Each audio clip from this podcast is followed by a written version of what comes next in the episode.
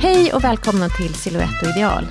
Vi som gör den här heter Erika Niklasson. Jag jobbar med mask inom scen, film och tv. Och jag heter Sanna Nyström och jag jobbar med kostymen. Vi pratar om hur silhuetter och ideal har sett ut genom historien utifrån dagens film- och tv-serier. Välkomna! Hej Sanna, nu är det ändå dags igen tycker jag. Hej Erika, ja. Och nu har vi ju varit på ett annat medium. Vi har tittat på S V T Play, en miniserie. Den här gången har vi kollat på en miniserie som heter En brittisk skandal som ligger just nu på S V T faktiskt. Och det är, den är skapad av B B C. Det var ju en tidigare eh, som kom som heter En engelsk skandal som var med Hugh Grant. Och det här är då som en fristående säsong två. Ja, de betar av sina skandaler ändå, engelsmännen. Den är ju baserad också på en verklig händelse om den skandalomsusande skilsmässan mellan hertigen och hertiginnan av Argyll under sextiotalet. Startar ju nittonhundrasextiotre och sen hoppar den ganska snabbt tillbaka till fyrtiosju och så betar den sig framåt, men vi befinner oss ju ganska mycket femtiotalet, slutet slutet femtiotalet och mot sextiotalet. Precis, och den handlar liksom om deras eh, relation och deras äktenskap och sen eh, deras extremt uppmärksammade skilsmässa där eh, hertiginnan Margaret blir publikt skammad i England på ett sätt som en kvinna aldrig har blivit eh, tidigare i Englands historia. Publikt. Nej, men mycket efteråt. Efteråt så har det ju ökat på, men innan dess så var det faktiskt ingen kvinna som hade blivit så illa tilltygad i brittisk press tydligen. Hon som är manusförfattare och skapare till serien, Sarah Phelps, hon har ju då länge läst om henne och velat mer än här ge henne en lite mer upprättelse och en lite mer rättvis syn. För att hon, eh, Margaret Campbell som hon heter, hertiginnan, hon blev ju stämplad för livet.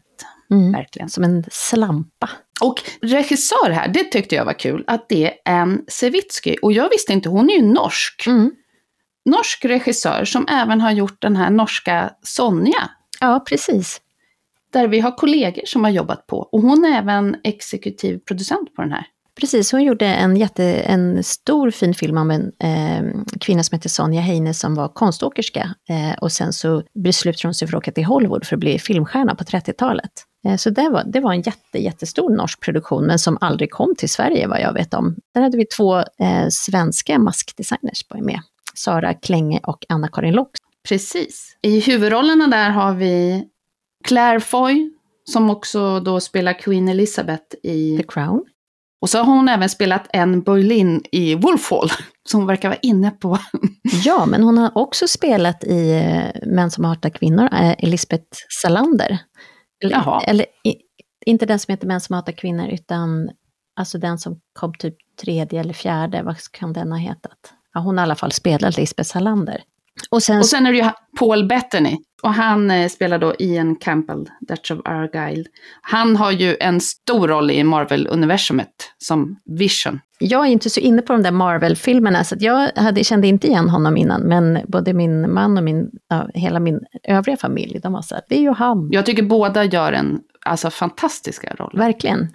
Det är jättefint. Det är um, en väldigt visuell, alltså det känns ju så här brittiskt genomarbetat, väldigt snyggt och, um, mm. och det är väldigt fint allting. Kostymdesignen, Ian Fulcher heter han. Fulcher tror jag. F U L C H E R. Han har ju gjort ett jättefint jobb och där har de ju verkligen, de har ju sytt upp i stort sett alla kläder till henne. Mm-hmm. Margaret, utom det som är stickat. Det stickade har de han hittat på många vintagebutiker och så. Men eh, tydligen åttiofem outfits hade hon.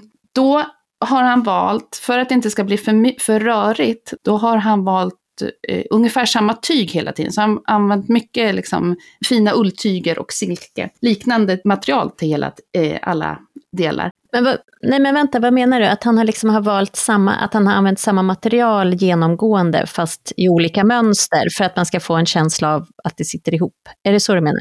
Och liksom ganska enfärgat men samma material som ger fina lyster istället för att ha massa mönstrade grejer som skulle göra det rörigare för oss. Men det som jag tyckte var kul, som, han, eller som jag läste, det var ju då att de hade liksom en gång i veckan i åtta veckors följd så hade de en tre timmars provning med henne då för att liksom prova ut allt det här som skulle sys om. Sys upp, alltså.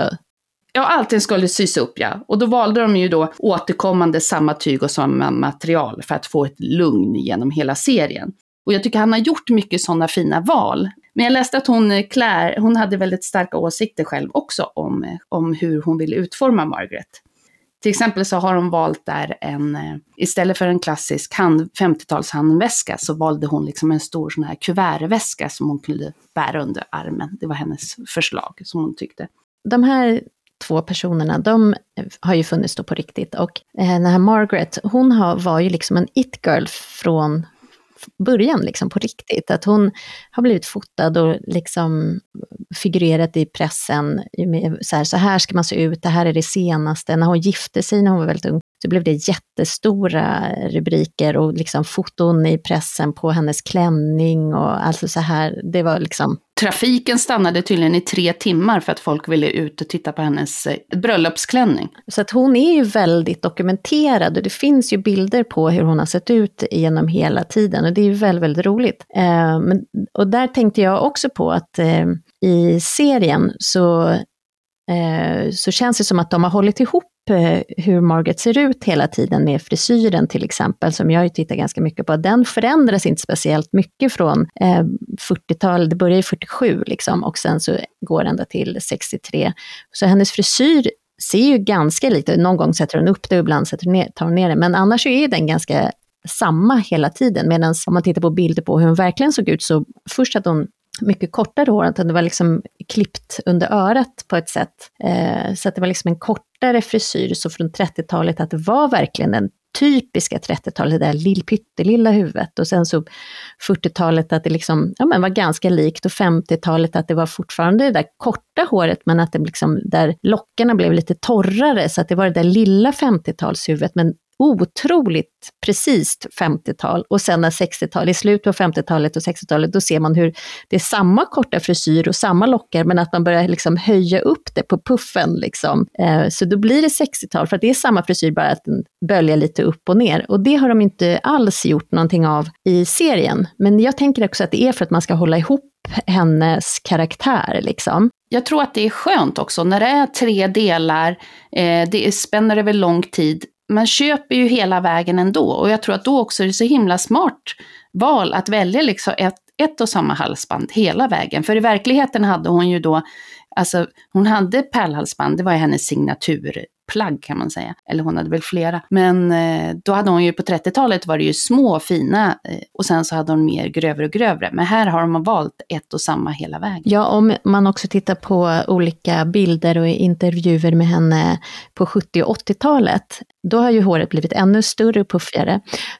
Men hon har på varenda gång så har hon det här halsbandet och de här pärlklipsen. Det är ju hennes signum, och den där stora röda munnen som de ju också har verkligen tagit fasta på. Det är ju något, det, nästan det enda de har behållit från hennes liksom riktiga ja. Det är den där knallröda läpparna som hon har både på riktigt men också i serien. Mm. Men tycker jag att de har ju på väldigt fint sätt plockat ut essensen av henne och, och, och flyttat in här, gjort det i den här deras version av allt, hur allt hände och så.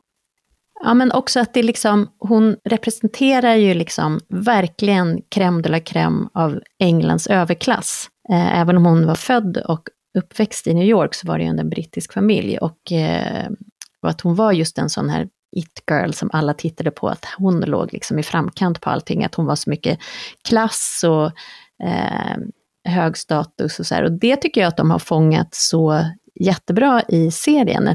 För mig så läser jag henne som hög status, medan när jag ser bilder på den riktiga, det riktiga hon, eh, så tycker jag att hon ser lite kladdigare, att det ser lite mer, att, ja men lite over the top liksom. Men det kanske också var när hon liksom blev lite äldre och liksom eh, sjuttio-åttiotalet, ja, jag vet inte riktigt, men hon dog ju utfattig sen, så att hon hade ju inte så mycket pengar sen. Men jag tänker också att det gör en del, alltså att har hon sytt upp allting nytt, då är det också nytt. Det är ju, det gör ju någonting med, alltså då blir det en annan finish än om det är hennes egna grejer som hon hade använt lite, även om man patinerar och så. Så att... Ja, men jag tänker att hon var en sån överklass. Jag tror att hon köpte ju det finaste fina. Hon hade ju råd med det ja. liksom, på riktigt. Men jag tänker att de, det här blir det lite förstärkt på något sätt i den här. Så. Ja, det är klart. När det är någon som har tyckt och tänkt på varenda bild, såklart. Just med det halsbandet också, att det var det första halsbandet de provade. Han hade också hittat det på någon vintagebutik. Det var det första halsbandet att prova och det bara, det här blir det. Det ska vi ha i alla bilder. Och sen är det ju också pärlhalsbandet som avslöjar henne på den här själva polaroidbilden. När man inte ser hennes ansikte.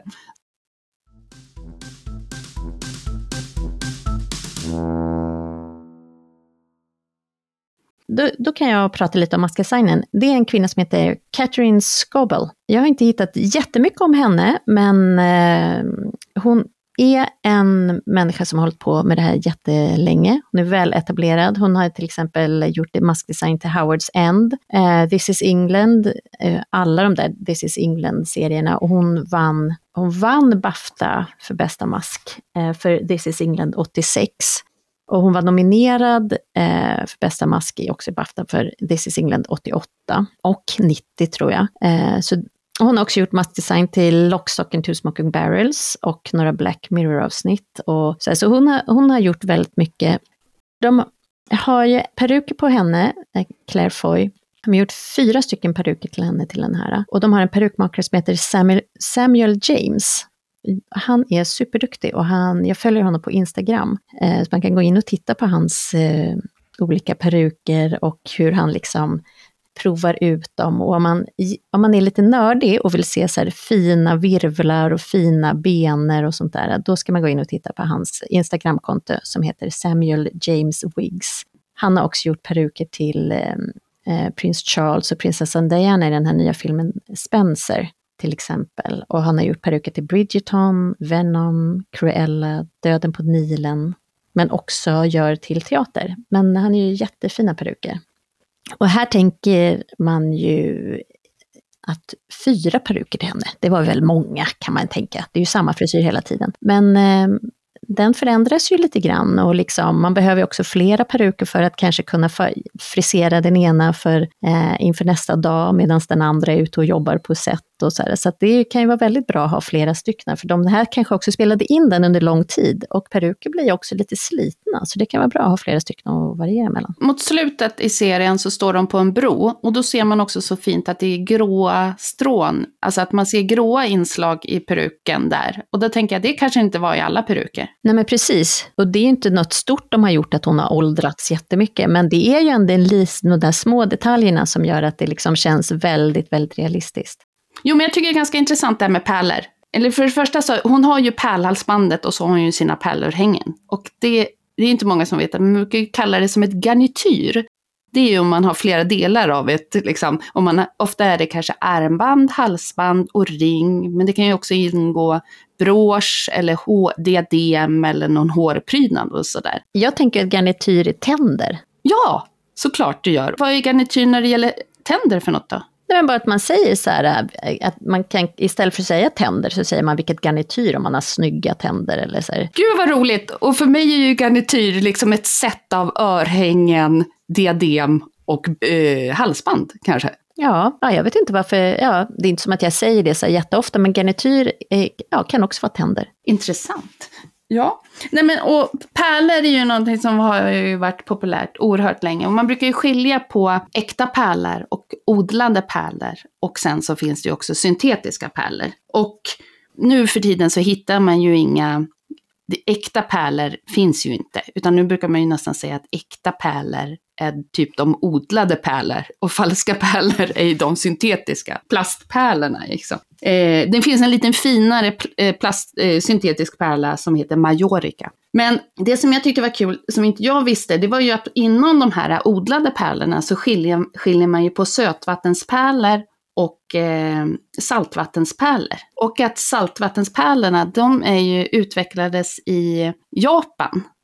Och det finns någon som heter Akoya-pärla. Då är det en saltvattenspärla. Som japanerna höll på i... På tidigt eh, nittonhundratal så höll de på att hitta på... Man ville hitta ett sätt att kunna eh, odla fram de här. Och provade att stoppa in massa olika saker i en, ett ostron eller en mussla. För det är ju det det handlar om. Att en mussla eller ostron får in ett litet, ett litet material i, i sig. Och då, för att inte det ska vara fast, så börjar de producera lite, en skyddad hinna runt omkring. Och då gör de det utav det materialet som de själva har i skalet. Så pärlan i musslan blir samma färg som det är på skalet på, på själva musslan eller ostronet. Man brukar ju säga ibland att det är, så här, det är ett litet sandkorn.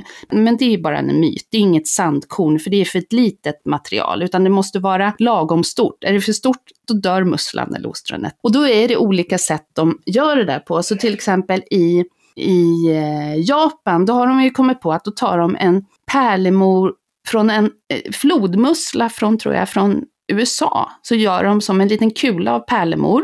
Och stoppar in i, mus- i ostronet som sen gör som ett skal runt, alltså som en lökskal. Den ligger som lager på lager av pärlemor runt omkring. Och då var ju Japan, när de kom, liksom, fick fram den här metoden, de började tidigt nittonhundratal och det slog igenom på trettiotalet. Och sen hade de som monopol på det ända fram till åttiotalet. Och det var ju det som gjorde att från trettio- till sextiotalet är det ju oerhört populärt med pärlhalsband. Smycken med pärlor. Men sen så har ju, eh, nu på senare tid så har Kina, de har ju försökt odla fram då sötvattenpärlor istället. Ser de olika ut eller? Ja, de är tydligen lite olika eller lite annorlunda då, för att då är den här saltvattenspärlan är den som har högre glans och lite tåligare, tror jag. Ja, det var någon skillnad med dem. De var i alla fall högre och finare glans på den japanska. Men de här sötvattenpärlorna, jag tycker det är så otäckt, för då stoppar de istället för att stoppa in en bit pärlemor i musslan, så stoppar de in en liten bit av musselkött från en annan mussla som kapslar in det, vilket gör att den sötvattenspärlan blir stadigare och starkare. Och nu håller Kina på att konkurrera ut saltvattenspärlan. Det blir kannibalpärlor. Kannibalpärlor, ja. Men tydligen redan liksom femhundra före Kristus, då stoppade man in liksom små buddhafigurer, kunde man stoppa in i musslor för att få dem att få ett litet pärlemorskimmer. Stoppar man in dem där en stund. Men alltså hur små buddhafigurer? De måste ju varit pyttesmå. Eller hade de enorma musslor? Ja, det var ju varit jätt... Nej, det var nog ganska små. Ja, som ett organiskt material. Så på samma sätt som... Det är en ädelsten på, på ett visst sätt, men det är ju inte som kristaller som kommer, alla andra så här, diamanter och grejer som kommer från berg. Det är mer besläktat med eh, bärnsten som man liksom omformat. Så pärlemor, det är liksom en form av hud, hår, naglar, eh, material.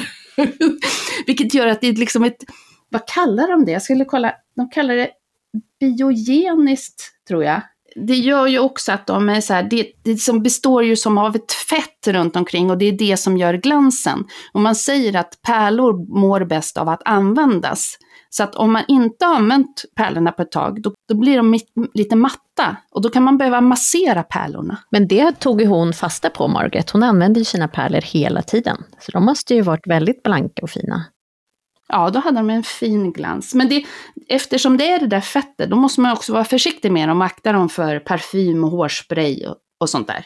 Också det här med att de här äkta pärlorna, alltså pärlor har man ju, fanns ju också, man hade barockpärlor på sextonhundratalet och sådär. Men då hade man ju pärlfiskare som retade upp pärlor i os- ostron. Och då hittade de en pärla på tusen ostron, läste jag någonstans. Och för att hitta dem så var de tvungen att öppna alla de här tusen ostrorna. Så att det var ju stora ostronbankar som dog ut. Så fanns det inga pärlor till slut. Och snipp, snapp, snut så var alla pärlor slut.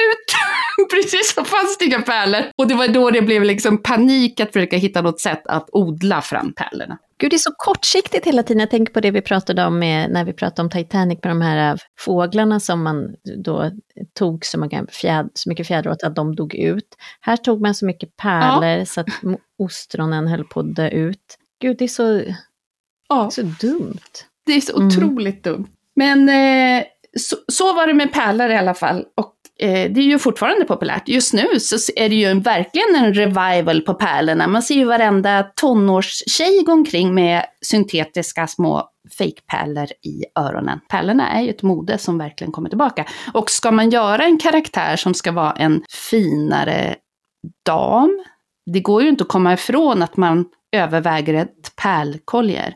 Och just det, och den pärlhalsbanden är oftast graderade. Ja, just det. Och det handlar ju om att man har smalare pärlor längst bak och så blir de större och större och större. Men det är ju inte det här halsbandet som hon har på sig i serien. Eh, och då tittar jag på bilder sen och då ser man det halsbandet som hon hade på slutet där i, kring sjuttio-åttiotalet i riktiga Margaret. Och ser väldigt likt ut det här som hon har i serien hela vägen. Ja, det är ganska stora pärlor, eller hur? Mm, stora. Men det är ju också roligt att det faktiskt är det där pärlhalsbandet som ger iväg henne. För att, eh, om vi ska spoila lite på historien så är det så att eh, hennes man vill skilja sig. Den riktiga orsaken är ju att eh, hennes pengar börjar ta slut för han har levt upp alla. Men han skyller ju på att hon har varit otrogen, vilket hon ju också har varit. Och han har hittat foton på henne när hon utför oralsex på en man. Och då finns det polaroidbilder så att man kan se eh, kvinnan bakifrån och med det här pärlhalsbandet, men man ser inte vem mannen är. Och så det är det där pärlhalsbandet som de känner igen henne på. Och det, det var liksom så fruktansvärt eh, att hon hade gjort det här, att en kvinna hade ett sexuellt liv. Ja, det var ju kombon utav de där bilderna. Och så var det ju, han, han tog ju även hennes dagböcker och brev. Och allt det där så vet du, pub, liksom gav han till domen och de sa att det här kommer vi inte släppa. Det gjorde de direkt. Och tydligen så var det, domaren tror jag höll på, så tog det så här tre timmar och tio minuter att läsa upp domen. Och hur, om hur enormt promiskuös hon hade åttioåtta älskare och de tog liksom... Ja, att hon, hennes fetisch var att hon... Men hon var omätt, en kvinna med omättliga sexuella behov och eh, ja, men att, hon var, att hon var en riktig slampa helt enkelt. Och sen att han hade precis samma liv, det sägs ju ingenting om överhuvudtaget för han var ju man. Eller att han drack alldeles för mycket. Eller och slog, var våldsam. Våldsam och eh, också missbrukade amfetamin och och också faktiskt använde upp alla hennes pengar och även sina två tidigare fruar som också, det här var hans tredje fru och båda de tidigare kvinnorna som han hade gift sig med hade också väldigt stora förmögenheter, men när den första kvinnans förmögenhet var slut då såg han till att de skilde sig, sen gifte han sig med en ny eh, väldigt förmögen kvinna, för han själv var ju eh, adlig men hade inga pengar, men ett väldigt dyrt liv kan vi säga. Så när den andra kvinnans förmögenhet var slut, då eh, så satte han liksom tänderna i Margaret som hade ju, hon var ju arvtagiska till ett, hennes pappa var ju miljardär eh, och hade väldigt mycket pengar. Men han satte ju sprätt på alla de pengarna också och det var då ville han skilja sig eh, från henne. Och sen så tog det, på riktigt så tog det typ ett halvår eller någonting, och så, eller bara tre månader efter det här skilsmässan. Ja, och då så hade han gift sig med en annan kvinna med en stor förmögenhet. Som också var jätterik. Han har ju den här adliga släkten bakom sig. Hon kommer ju från egentligen, hennes pappa hade en arbetarklassbakgrund. Men blivit rik, liksom. Eh, nyrik. Medan det var ju ganska viktigt också då med eh, ja, men den här hierarkin. Tillhör du en adlig aristokratin så har du en, har en viss makt. Och då tänker jag också på den här, den serien gjorde tidigare här med Hugh Grant. Den handlar också på något sätt som att han...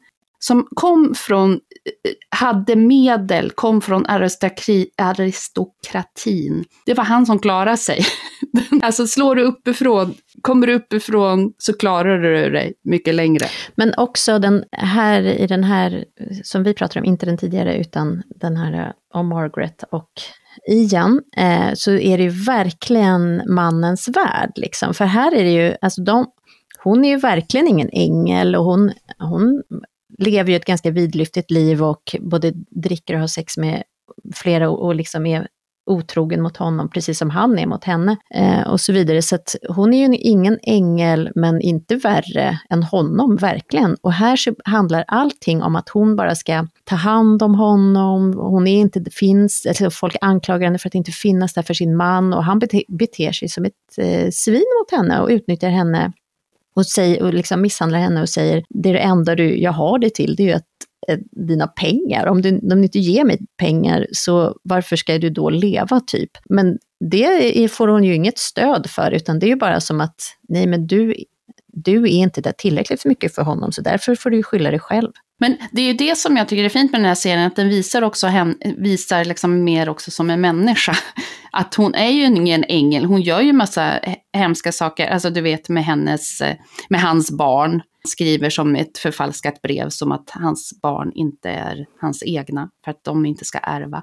Den visar hennes nackdel, vad kan man säga, hennes, lite av hennes negativa sidor också, men man måste kunna vara på olika sätt utan att bli behandlad, alltså bli sexskammad i... Ja, men absolut, det, fin- det finns en gråzon liksom, men det, att det är också det hon gör, att ha, vara otrogen är så mycket värre eh, om man är kvinna än om man är man, för för honom så är det, det är liksom inte ens, det är mer självklart att han är det, det uppfattar det, uppfattas det ju som. Um, och så tänker jag också på hur långt det har gått sen, vad är det här, sextiotre var den här eh, rättegången där domaren då läste upp ett tre timmar långt rättegångs... Eh, ett tal, i alla fall när det var slut, om hur, vilken fruktansvärd människa hon var för att hon hade då ett sexuellt liv.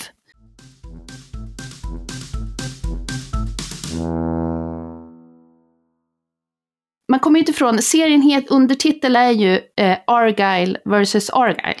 Och Argyll är ju det här Argyll-mönstret. Ja, just det. Som man känner igen. Och man ser också en litet parti där han gör reklam för strumpor. Jag tror du måste berätta vad Argyll-mönster är för något, för det kanske inte alla vet. Ja, precis. Det ska jag göra. Argyll, det är ju som en så här diamantformat mönster, eh, kan man säga. Det är som en... Ja, man kallar det pastill eller diamantformat. Eller först är det som diamanter i två olika färger och sen är det överlappande streck på det. Och egentligen kommer det här lite av, om vi säger tartanmönstret. Alltså skotska liksom. Skotska rutmönstret. Det här är som en variant fast man ställer den på diagonalen, kan man säga. Argyll kommer från början då från den här klanen Campbell som han tillhör i västra Skottland. Och det är ju liksom ett mönster som användes på kiltar och plädar och på Highlanders strumpor ända sedan sextonhundratalet. Och alltså man, för mig är det lite också, man tänker harlekin. Ja, just det. Mönster. Det är ju också, alltså det, det, det liknar ju det. Men man ser det ju främst på herresockar. Och sen så är det ju då Pringle of Scotland till exempel. De gjorde ju, de har ju, för mig är det ganska förknippat med dem också, som grundades arton femton. De gjorde från början ull under kläder, men sen, men sen har de mer gjort såna här uh, slipover, pullovers med rutmönster. Men från början var det väl liksom kiltmönster, eller? Alltså det här kiltmönstret, det är ju ett rutmönster. Där det i väven, i väven har man ju inslag och man har varpen heter det. När man gör en väv. Och då i både varpen och inslagen ingår flera olika färger. Och det gör, om du har blått och grönt på horisontellt och du har blått och grönt eller blått och gult vertikalt, då blir det flera olika kombinationer. Så det är de här olika kombinationerna av rutmönster. För det var väl så att klanerna liksom hade olika mönster så att man också skulle känna igen dem, eller? Ja, och det där är liksom lite... Är det en myt? Ja, men det är inte myt, men det är liksom... Alltså rutigt mönster har man ju haft hur länge som helst. Mm. Sen så var det från femtonhundratalet så hade man tartanmönstret som var liksom, det var det här rutformade mönstret. Jo, men alltså med nationalromantik, alltså när man ville återupplocka lite ja, romantismen mm. och sånt där. Då började man säga att klanerna hade vissa liksom färger och sådär. På samma sätt som man med folkdräkter i Sverige ungefär. Men tartantyget är ju ändå liksom otroligt symboliskt och förknippat med Skottland och det är ju både liksom, har ju någon slags heroisk och romantisk touch. Jag tänker Braveheart direkt. Efter Braveheart så fick ju skotsrutigt tyg och enorm uppsving. Men det är ju både rebelliskt och så är det ju tradition och en nationalsymbol. Ja, det är sant. Det är också lite punk liksom. Ja, och det är punk. Och det är det ju egentligen för att på sjuttonhundratalet så när det var... Det här, det här kan jag inte riktigt, men det är jakobiterna och det var ett slag och man ville trycka ner Highlanders i Skottland. Då förbjöd man adelsmännen, Highlanders i Skottland, att bära kilt och bära skotsrutigt tyg. Och det var under fyrtio år. Men du, är det inte det här, förlåt, är inte det här som det handlar om i den här serien? Outlanders. Outlanders. Är inte det precis det de håller på med där? Ja, men det är väl lite det. Okej, det var länge sedan. Jag har bara sett en säsong. Det var för mycket för mig. Men det gjorde att ett tag där så var det... Det var fortfarande skånska militären kunde ha det. Det var... Inte skånska. Skånska. Skotska. Nej, men jag tänker att när det blev förbjudet ett tag... Då gör ju det att det är så... Alltså, jag måste bara läsa. Det stod att de här klanbossarna... Mm. Det här, det var liksom en sån här lag som kom sjuttonhundrafyrtiosex och den upplöstes sjuttonhundraåttiotvå. Mm.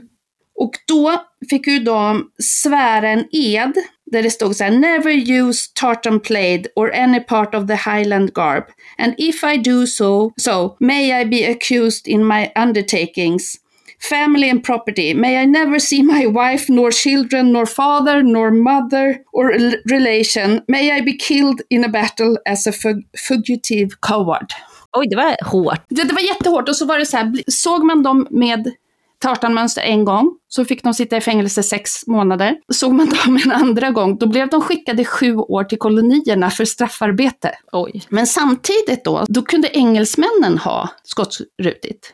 Mm-hmm. Kvinnorna kunde ha det, och i den skotska armén kunde man ha det. Så det var bara själva ledarna som inte fick ha det? Jag fattar det som att adelsmännen, alltså highlanders, så att det får ju så här, de som gick emot det här, de var ju verkligen rebeller. Och sen så är det ju ett visst mönster då som heter, det som är liksom mest förknippat med drottningen, det heter... Alltså skotska drottningen. Nej, engelska drottningen. Det är röd botten med gul, blå, svart och vit rand. Mm, just det. Det är ju den som man mest tänker liksom till punken. Ja, verkligen. Den är det officiella mönstret för Queen Elizabeth. Och traditionellt var det så att man bara fick använda det tyget om man hade tillåtelse av eh, drottningen. Mm-hmm. Alltså långt tillbaka. Då blev det väldigt passande att punken plockade upp den och använde det utan lov liksom, från sjuttiotalet. Det blev liksom lite mer symboliskt. Mm, just det. Det tyget har ju kommit, alltså mitten på artonhundratalet så var det ju jättepopulärt med rutet tyg. Och det var ju då också man började plocka fram där. Man gjorde, vill liksom försöka dela in lite så här, vilken klan hade vissa, vilka mönster och sånt där. Och det är ju som att, då är det, på kiltarna har ju alltid som här skotsrutiga tartanmönstret, medan strumporna är ju Argyll-mönster, för de är ju liksom, då är det mer de här romberna. Ja, det är sant. Så att de hänger ihop liksom. Det är ju till exempel den där med gul botten. Ja, just det. Den är ju också ganska känd. Gul botten med breda svarta ränder och smala röda. Mm. Det är ju en MacLeod of, of Lewis. Och sen finns det ju de här som kom sen, Burberry-rutan till exempel. Det är ju också som en Burberry-check. Så det finns ju olika... Är det också ett tartan? Ja, det är det. För det färgsättningen känns ju som något helt annat. Ja, men man kan dela upp tartantygen. De klassificeras i fyra olika grupper. Antingen så är de gamla, då är de äldre, ursprungligare med växtfärgade färger. Eller så är de moderna, och det är de färgerna som kom efter artonhundratalet när det kom syntetiska färger. Och sen så kan de också kallas weather, weathered, alltså väderbitna, eller jag vet inte hur jag ska översätta det, men det är att det är jordnära färger, lite av klimatet i Skottland som liknar så här lite jord, lite trä och sådär. Mm. Jordfärger helt enkelt. Ja, och sen så har de också en som heter muted, som är liksom mer stumma. Det är också dämpade färger, så jag skulle väl säga att Burberry check kanske tillhör mer den. Man måste registrera dem, och Burberry, Burberry-rutan är ju verkligen... Ja, för det är nästan som att man har rättigheter på den där. Ja, verkligen. Och det började ju från början, så använde Burberry det till fodret i sina trenchcoats. Och sen så har du ju, till exempel på fyrtio, femtio, sextiotalet så hade man ju mycket rutiga kjolar och det. Och så har vi ju då sjuttiotalen när de punken plockar upp och använder det på ett annat sätt. Men sen så på nittiotalet fick ju otroligt uppsving med grungen har vi. Och så har vi med Twin Peaks använder de mycket rutigt. Och Clueless var det också, den här skotsrutiga. Och sen så finns det samtidigt på nittiotalet så finns det en japansk subkultur, Kogals. En lite sexig eh, japansk sexig skoluniform. Det är klart att det ska vara något lite sexigt. Det ser vi lite där, Britney Spears kom ju samtidigt med Baby One More Time, Kill Bill, så är det en seriemördare i den här lite sexigare skoluniform. Ja, det är ju noll noll-talet som där Burberry-rutan kommer tillbaka med. Vi ser det på skor och väskor och kepsar och bikinis. Men det är ju som att det där mönstret, alltså när man har det så man hela tiden har, det är en relation till överklassen och kungahuset och makten på något sätt. Antingen vill man slå emot det som punken eller att man har det som en sexig liksom school outfit. För då är det ju liksom ett motstånd eller ja, att man tar det fast man inte har tillåtelse från drottningen. Eller att man liksom vill spela på att man faktiskt är hög liksom stående i och att man är adlig. Och att man liksom, så att det har ju hela tiden en relation till makten. Ja, för det tillhör ju verkligen den här preppy-stilen och du tänker U S A, universitet, liksom ett tag så var det ju en, en slipover, en pullover på en man med det här rutiga Argyll-mönstret. Det visar ganska tydligt vad det är för människa. Ja, men att det också handlar om en intellektualism och eh, tradition handlar det ju mycket om. Ja, och sen så kom det ju också med eh, engelska fotbollsfans. Casuals, en liten brittisk subkultur med fotbollsfans. De som gillar fotboll, dyra märkeskläder och våld. Den lilla gruppen. Det här är mina hobbys. Ja, det är mina hobbys. De kom liksom slutet på sjuttiotalet, början på åttiotalet i Liverpool. Där var det ju också den här Argyll, de här rutiga, rutmönstrade tröjorna. Liksom, du vet lite Fred Perry, Henry Lloyd. Så här, man skulle klä sig snyggt men bete sig som en galning. Som en huligan. Den här anglofilin och fotboll och märkeskläder. Och där har det ju sedan tvåtusentalet så har det ju mer varit Fred Perry eller Stone Island, C P Company, som är ju också jättetydliga sådana märken nu. Vissa märken där har ju varit så tydliga så att du har inte kunnat komma in på vissa barer i London med de märkena. Om du har haft dem, för de vet att det här blir trubbel. Så var det till exempel för Stone Island tidigt tvåtusental. På åttiotalet så var det ju också golfaren Nick Faldo som var enormt berömd. Han hade ju tröjor med Argyll-mönster. Men golfen överhuvudtaget har väl mycket av de här rutorna i sig. Och det är ju en riktig jävla överklasssport. Och det har de från han, Duke of Windsor. För att han gillade det här mönstret så mycket. Han blev sponsrad av Pringle of Scotland så han fick strumpor utav dem. Han gillade att golfa. Och sen så bad han dem göra en tröja med matchande mönster. Och det var då den här tröjan med Argyll-mönstret kom. Då var det populärt med golf. Och sen så på åttiotalet var det också populärt med golf. Då blir det ju populärt, kläderna blir ju populära överallt. Som idag är det inte så poppis med golf. Så nu är det ingen som vill se ut som golfare. Men på tjugotalet och åttiotalet var det populärt. Nu är punken i och för sig tillbaka. Så att det kanske kommer tillbaka på den arenan istället. Ja, precis. Och, men punken har ju mer tartanmönstret. Det är utskottsrutiga, mer än Argyll. Men de där rutorna, de, de är ständigt aktuella. De är det. Vi har åttonde januari så är det National Argyll Day. Det är då man ska ha sina rutor. Det är ett väldigt fint eh, mönster. Ja, det är jättesnyggt. Men det säger ganska mycket om du har en. Det finns den här Black Watch heter en ruta. Den, den är mörkblå och mörkgrön i sina rutor. Så den är ju ganska dov färg. Men oavsett vilken slags rutmönster du sätter på dig så säger det ganska mycket om kläderna. Alltså det sticker ut på ett väldigt tydligt sätt. Jag har haft mina olika skottsrutiga byxor i olika tider. Men jag har ju inte riktigt vetat vad som är vad eller vem, vad de hör till, utan jag kan ju mer tycka att de här gula är snygga eller de här rödrutiga är snygga. Men däremot kanske inte, jag kanske inte vet vad de sänder ut för de som är riktiga nördar. Alltså det kanske, om du säger att de säger olika saker, alltså för mig kanske de bara är rutiga och att jag vet att det är ett skottsruta. Liksom. Ja, precis. Och jag tror så här, det är väl liksom grunden när punken plockar upp.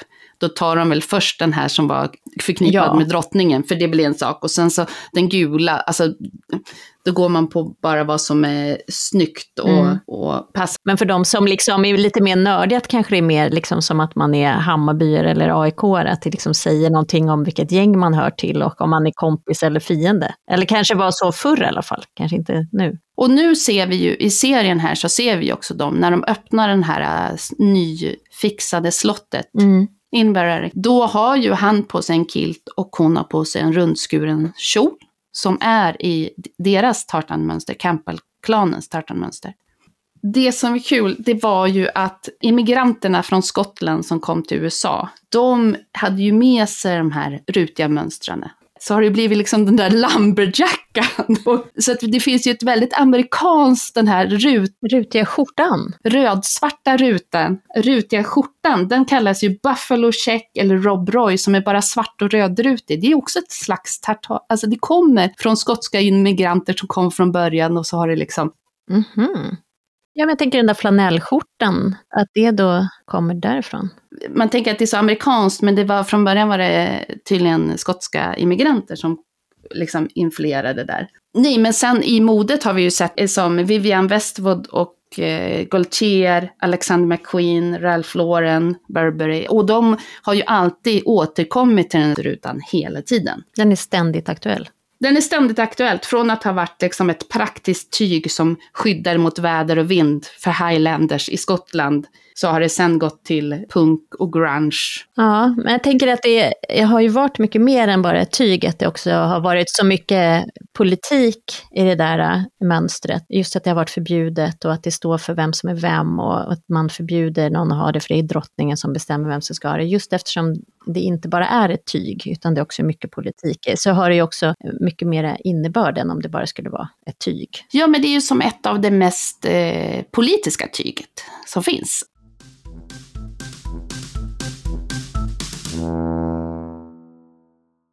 Jag tänkte prata lite om amfetamin. Ja, nu har vi pratat rutor, nu vill vi prata lite knark.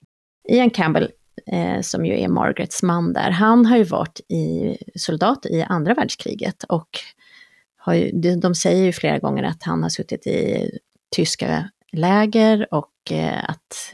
där de liksom blev otroligt illa behandlade, eh, som ju vi vet att de blev. Eh, och att han liksom lider antagligen av posttraumatisk stress ifrån det där. Men det är ju ingenting som han visar, eller mer än att han är ett liksom ganska otrevlig... Och självmedicinerar. Ja, precis. Och självmedicinerar. Och, då, och han har också en läkare som kommer och skriver ut piller till honom. Bland annat amfetamin, för att han ska bli, känna sig lite bättre. Och det där tänkte jag att jag skulle prata lite om, för jag tycker det är intressant.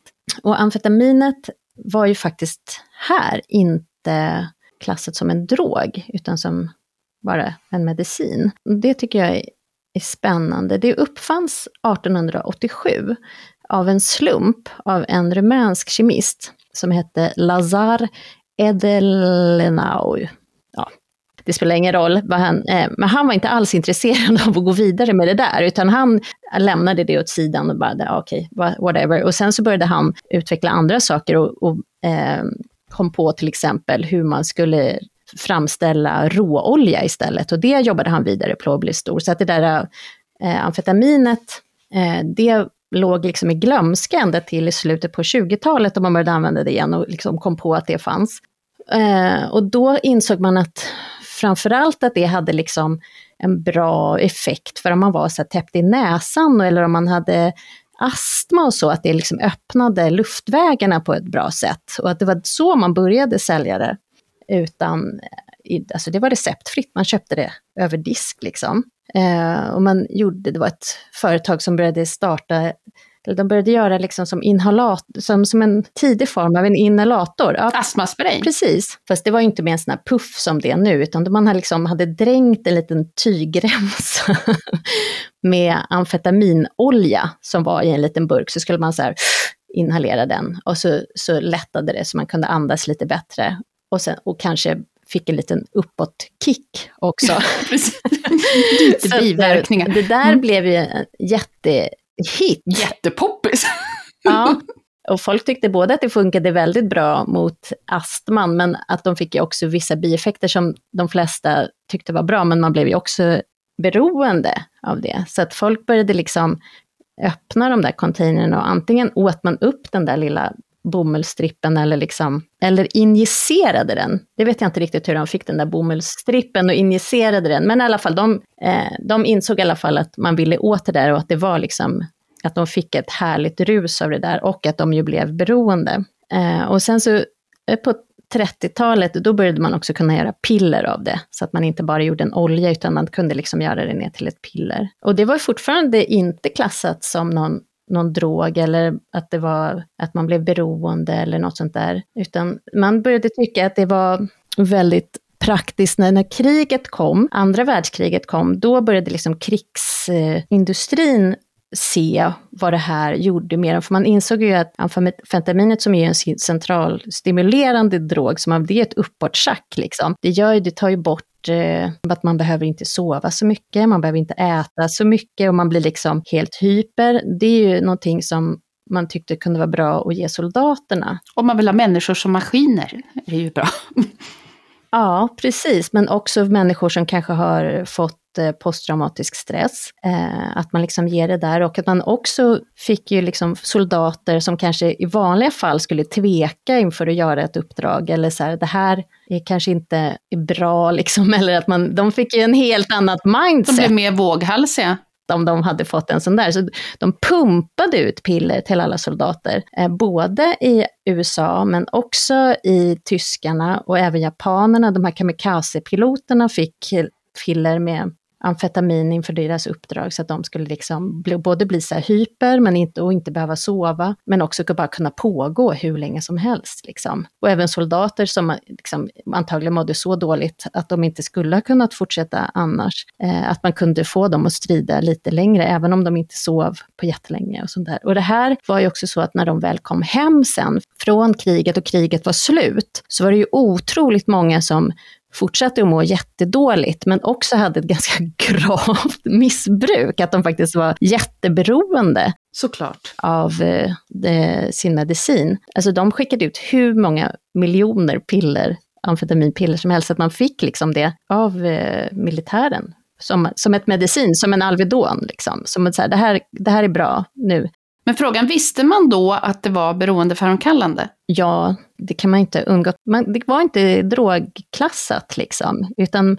Jag tänker, för nu efterhand när man hör det så tänker man så här, du vet, pumpar de fulla med amfetamin och sen när kriget är slut, ja, tja, klarar er själva. Alltså det är ja. så... Jag vet inte riktigt om de tänkte så långt liksom, utan de tänkte bara att vi vill ha krigsmaskiner som kan pågå. Och sen så, såklart eh, läkemedelsföretagen, de tjänar ju jättemycket pengar på det här. Och eh, sa kanske inte heller riktigt, de sa bara allt det här bra ja, och sen så sa de kanske inte allt det dåliga. Men när kriget tog slut, då kunde de ju inte sälja lika mycket sådana amfetamintabletter till eh, armén längre. För då, då tog ju hela den marknaden slut, förutom de som var beroende kom hem. Men då tänkte man, eh, vad ska vi nu hitta på för en bra en marknad för våra amfetaminpiller? Och då visste man ju sedan gammalt att det tog bort hungerkänslorna. Och det är ju jättebra diet om man vill gå ner i vikt.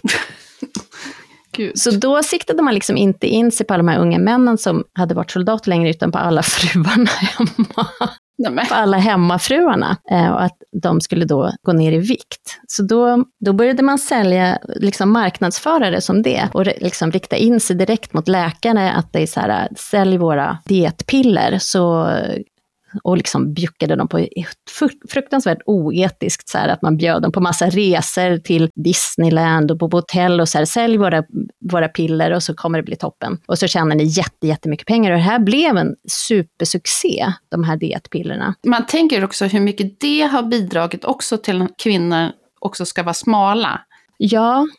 Och jag tänker också att det var så att det var ju många som var hemmafruar och inte lyckliga med det eh, och deprimerade. Och då fick de också de här amfetaminpillerna som ju kanske också fick dem att må, må lite bättre. Det fanns en litet piller som hette Mother's Little Helper. Åh oh, gud vad hemskt. Som var just eh, ett amfetaminpiller som gjorde då att otroligt trötta småbarnsmammor fick lite extra energi. Toppen. Toppen. Men det som man sålde det för också, det var ju för att eh, det här amfetaminet gör ju att man blir hyper och man blir ju lite manisk. Det är, man kanske går ner i vikt lite grann, men det har ju också otroligt många bieffekter. Och därför så behövde man ju liksom ta andra mediciner för att motverka de här bieffekterna. Då fick de sälja ännu mer. Ja, och då skulle man liksom läkarna ta in sina patienter och så var det så här, okej, okay, du behöver det här och det här. Så skulle man liksom speci- känna, göra så att kunderna kände sig specialbehandlade, att de fick en specialkur av sådana så kallade rainbow pills, rainbow diet pills. Och alla de här pillerna var i otroligt fina färger, i olika färger, så att det skulle, eh, så att det kändes som att man fick en påse godis nästan. Och då har man liksom, kanske först fick det där amfetaminet. Det motverkar hunger, så att man liksom går ner i vikt med det. Men då blir man också helt manisk och lite nervös och man får svårt att sova. Eh, och då så skrev de ut en annan färg då som var någonting som heter barbiturater. Och det är en gammal form läkemedel som är mot sömnproblem och ångest och epilepsi. Och det var liksom i början på nittonhundratalet standardbehandlingen för just oro och sömnlöshet som då amfetaminet Eh, orsakade. Så för, då gav man liksom alltså både uppåt schack och neråt schack i samma. Och det är också väldigt beroendeframkallande, precis som amfetaminet. Och det gör också att man, det hämmar liksom andningen och hjärtverksamheten. Eh, och det kan också, om man tar för mycket sånt ska man dö bara av den. den. Men det påverkar också nedbrytningen av liksom ens eh, ämnesomsättningen. Och då fick man ett annat färgglatt piller som påverkar sköldkörteln, som styr förbränningen, så att man liksom ska motverka det som den här barbituraten liksom kickar in. Det var det att eh, det är ju jättefarligt att hålla på och hålla på med det. Ja, verkligen. Och just den där, både amfetaminet... Istället för så här, kanske du ska skilja dig. Ja. Ja, men amfetaminet gör ju, kickar ju uppåt, barbituraten kickar neråt. Båda påverkar hjärtat och förbränningen. Och då, för att hjärtat ska få en jämnare och lite lägre puls, för amfetaminet står uppåt schack, då ger man digitalis, som är ju sån här fingerborgsblomman, som är liksom eh, giftig och i sin tur kan göra att folk dör. Men för att den sen ska jämna ut hjärta. Ja, men så att alla de här grejerna är ju jättefarlig ihop. Men det är också att man tar eh, vätskedrivande piller i en annan färg då. Eh, för det, och då går man ju ner i vikt. Och laxativa piller, det var en annan färg. Och både det vätskedrivande och det laxativa, men framförallt det eh, vätskedrivande, det gör ju att man, det påverkar ju urinen och det kan också göra att man får väldigt eh, kaliumbrist. Eh, vilket är jätte, jättefarligt för hjärtat. Så att om man har mycket av sådana vätskedrivande mediciner nu för tiden, då liksom måste man tillsätta det för att inte det ska vara farligt för hjärtat.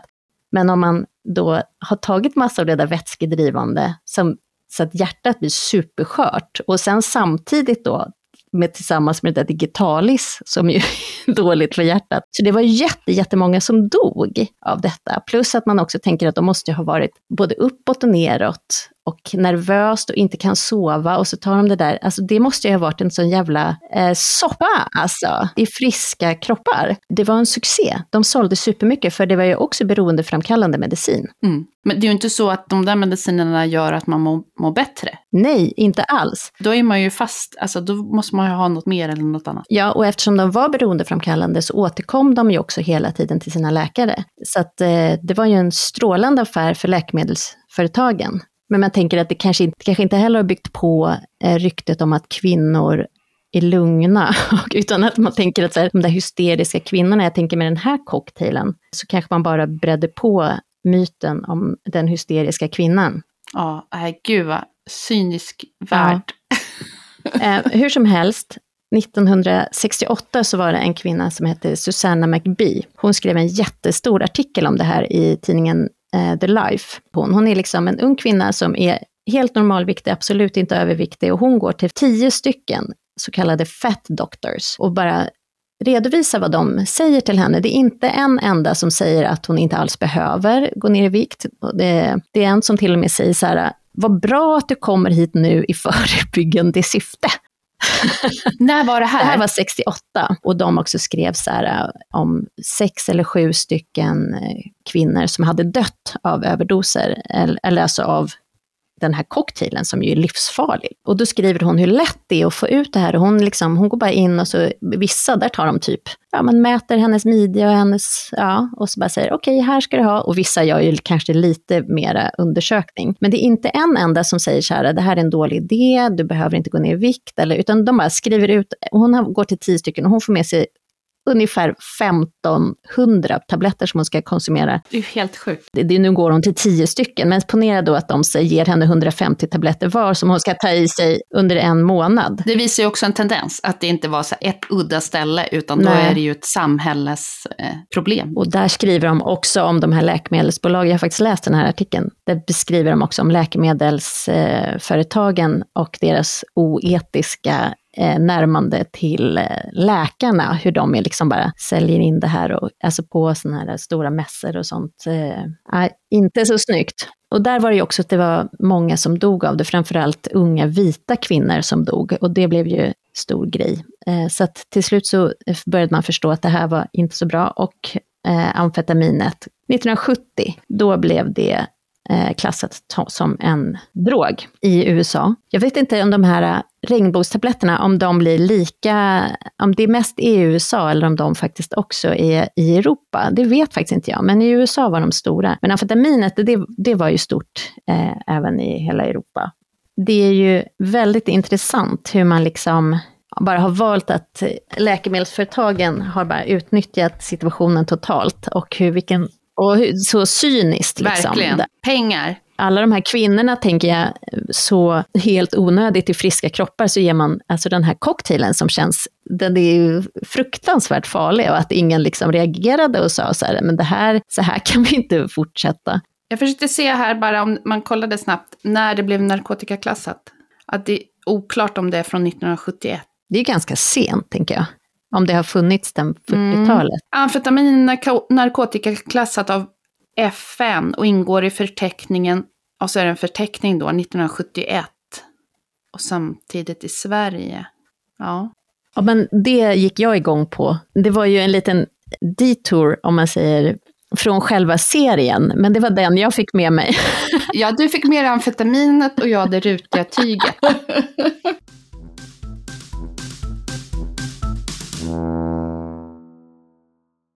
Jag tyckte att den var en väldigt bra serie. Ja, det tycker jag med. Jag gillar den. Och väldigt snygg. Ja, och hans kläder. Alltså, hans kläder har inte så mycket att säga. Men jag hela tiden efter den här så går jag och tänker. Han hade så mycket fina grå mm, ull. Tänkte jag också på. Pullover, eller ulltröjor. Ja, otroligt fina. Både är det en väldigt spännande historia som också är ett sånt tidsdokument om att det här är det som hon blir anklagad för och har gjort, att det skulle vara en sån skandal. Idag är det bara, jaha, ni hade oralsex, ja, ja okej. Alltså, och både, att det liksom inte är någonting att uppröras över, utan det, vad är det? Ja, ja.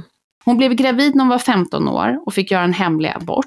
Men sen med hennes andra äktenskap, då genomgick hon liksom åtta missfall och sen ett dödfött barn, och sen fick hon sina två barn. Bara där har vi massa tragedi. Ja, och hon ramlade ner från ett hisschakt tio meter och höll på att spräcka och spräckte skallen, men överlevde. Så att eh, bara där så har hon ju en bakgrund som inte är så lycklig. Ja, hon är en otroligt tuff kvinna ju. Hon blir ju inte nedbruten så lätt liksom. Och en mamma som tydligen var lite, mamman kanske var lite avtrubbad på amfetamin, vem vet? För att mamman var ju inte så kärleksfull och närvarande, utan det var ju pappan som... Ja, ja verkligen. Men det är också roligt att se, det känns så otroligt väl genomarbetat och välgjort. Och att det, det är fina valen med, mass, eller med kostymen, tycker jag. Att man följer över en lång period, men man känner igen dem och man ser bara, okej, okay, här börjar sextiotalet, någon går in i rätt. Då har hon pillerburken som den slags hatten heter, och floret och dräkten och pälsålan. Och sen så när de hoppar till fyrtiosju direkt så är det typ samma. Det är bara att man ser lite anings av att det är fyrtiosju. Det gör att det inte blir så himla stora hopp, utan det flyter på väldigt fint.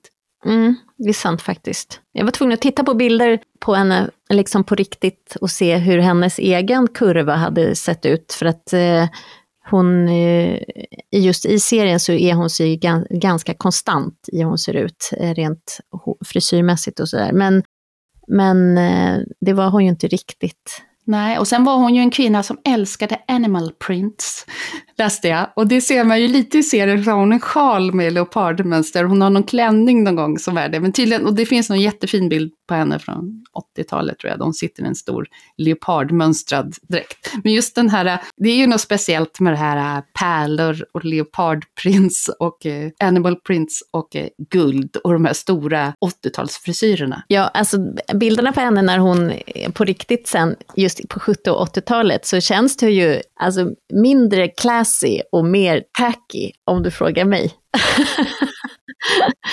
Ja, så to- hon dog ju urfattig och blev verkligen sexskammad. Hon, hon skrev, hon gjorde någon kommentar där att eh, oavsett vad du gör, hon blir alltid kallad Dirty Duchess liksom. Det spelar ingen roll, alltså det blir stämplad för livet. Ja, men hon, hon sa också att eh, fram till typ sextiotalet så var det ingen som hade någonting emot pressen. För att de, ja, men de var trevliga, man blev typ omskriven så här vad man hade, om man hade någon fin klänning i någon kolumn och kanske något foto. Så här. Så bara, det var ingen som tyckte illa vara om att pressen var med på fester eller liksom vad de skrev. Och det var mer trevligt så här. Men sen på sextio-sjuttiotalet och framåt, och det var ju precis under all den här tiden, så tyckte hon att det hade blivit så elakt och eh, hårt och eh, inte längre var speciellt trevligt. Och det kan man ju verkligen förstå om man har genomgått, genomgått det där shitstorm som hon faktiskt var. Ja, men verkligen. Och hon har ju också gjort det med en Sara jävlar anamma, men att hon har, hon har stått på sig och levt så som hon vill leva. Så att hon har kämpat verkligen för att få bara vara som hon vill vara. Och inte följa sig in i liksom den förväntade bilden av hur kvinnan ska vara. Med de orden tänker jag att vi har pratat färdigt. Ja, då har vi pratat färdigt. Och vi kommer lägga upp på vår Instagram, Silhuett och Ideal, kommer vi lägga upp lite fina bilder på Margaret. Kanske på något litet rutmönster. Ja, just det. Argyll och rutmönster. Ja, eh, vi hörs snart igen. Tack för idag. Ja, hej, hej. Tack för oss.